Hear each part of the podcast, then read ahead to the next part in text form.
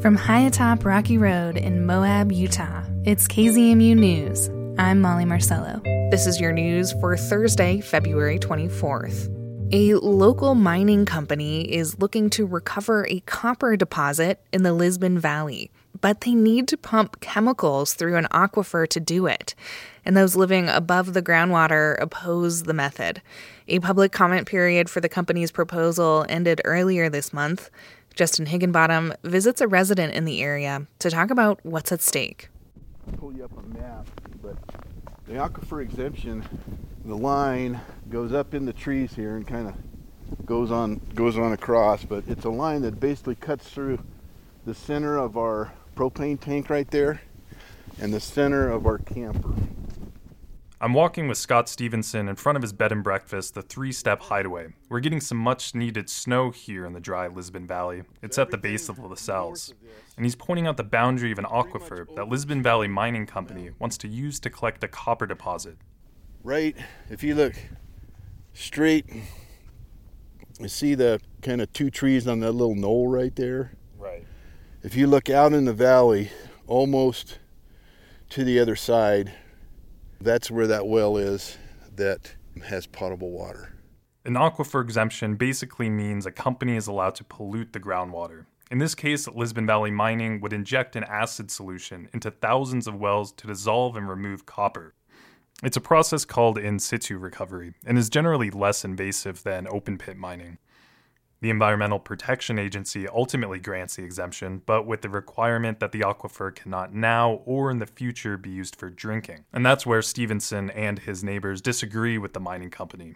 Stevenson has run Three Step Hideaway with his wife since 2014. It's set up like an old West town. It's actually an old 1890s homestead. We've been told by archaeologists working in the area that this is a pretty big arc site. Yeah, and a lot of neat stuff. And Anasazi's been here. There was a spring in this canyon right here that um, did kind of go dry in the in the 1990s and uh, but it had been it'd been here for a long time. Water, you know, it's it's a big issue, and that's kind of what we're struggling with right now.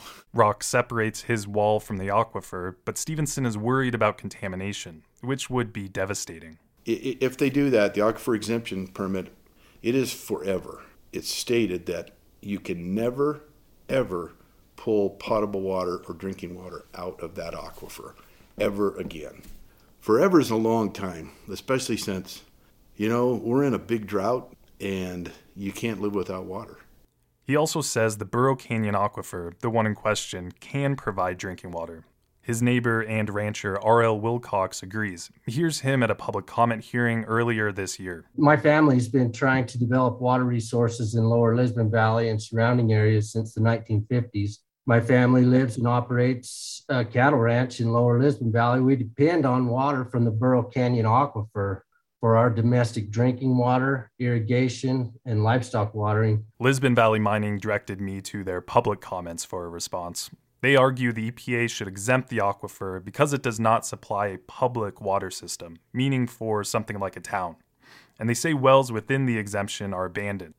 Sarah Fields of Uranium Watch knows this area well. She's spent years documenting the remnants of uranium mining in the La Sals it's a huge project and it will certainly have a dramatic impact on not only the appearance of the lower Lisbon Valley, which is a really beautiful, relatively unspoiled area, it will also affect the groundwater. So you have two concerns what's going to be happening on top and what's going to be happening underneath the ground. And the area has a history of poor industry neighbors. The Lisbon Valley has been really impacted by industrial operations. You have some oil and gas. You also have a uranium mill that still ha- has been gone under reclamation, but it's contaminating the groundwater. Stevenson from the Bed and Breakfast worries that Lisbon Valley Mining Company could run out of money, or water, or both.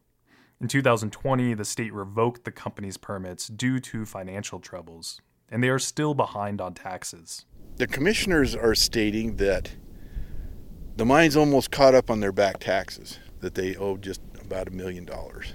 Well, from that meeting, I walked downstairs to the treasurer's office, and I had just checked with her a few days before what the mine still owed, and it was 1.92 million dollars. So it was within eight thousand dollars of being two million bucks. And I said, "Have they paid something in the past few days I haven't heard about?" And he's like, "No."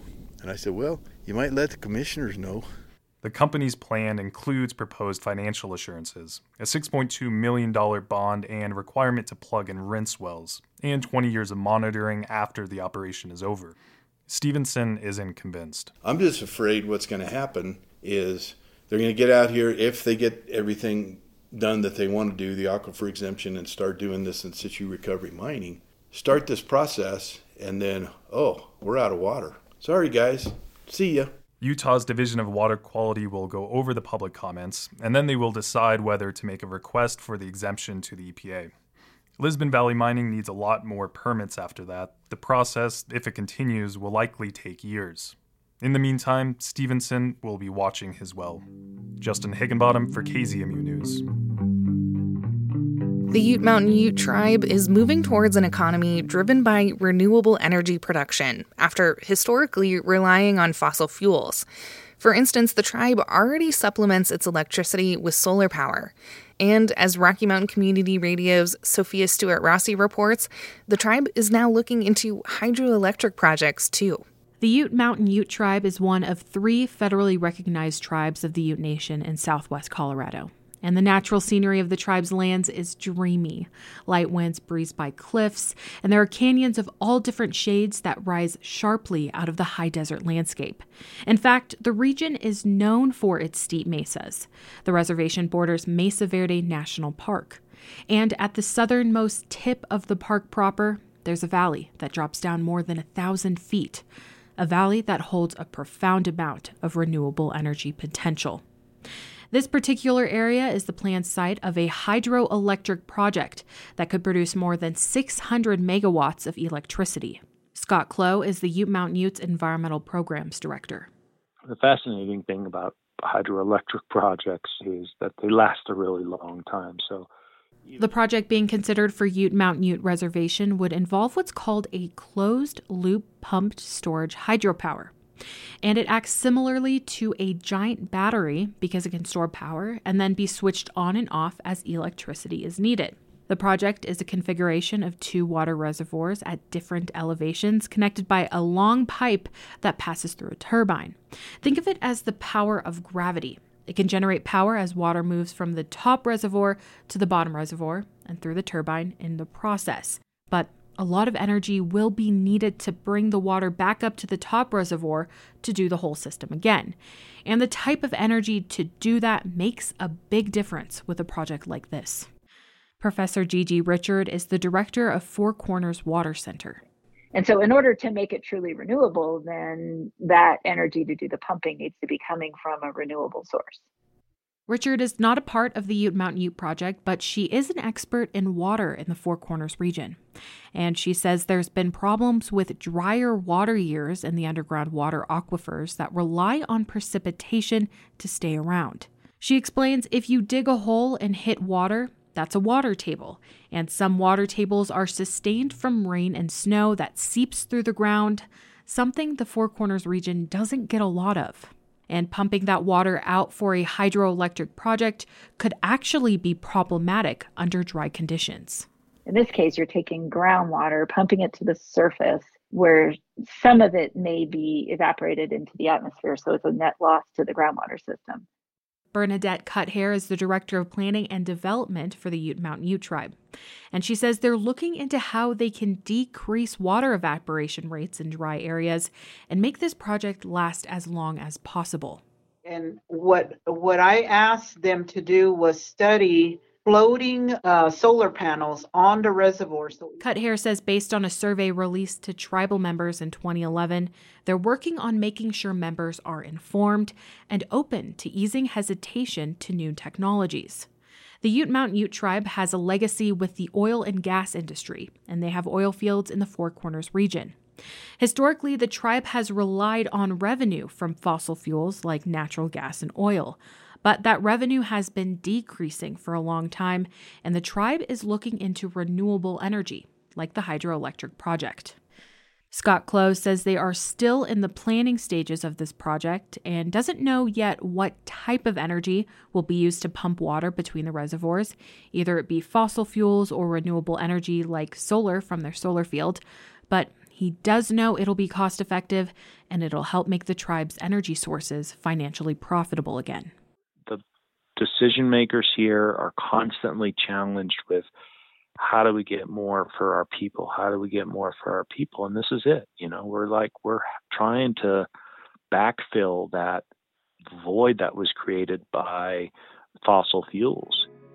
For Rocky Mountain Community Radio, I'm Sophia Stewart Rossi in Towaoc, Colorado. This story is part of a collaboration with Rocky Mountain Community Radio, focusing on fossil fuel transitions in the West.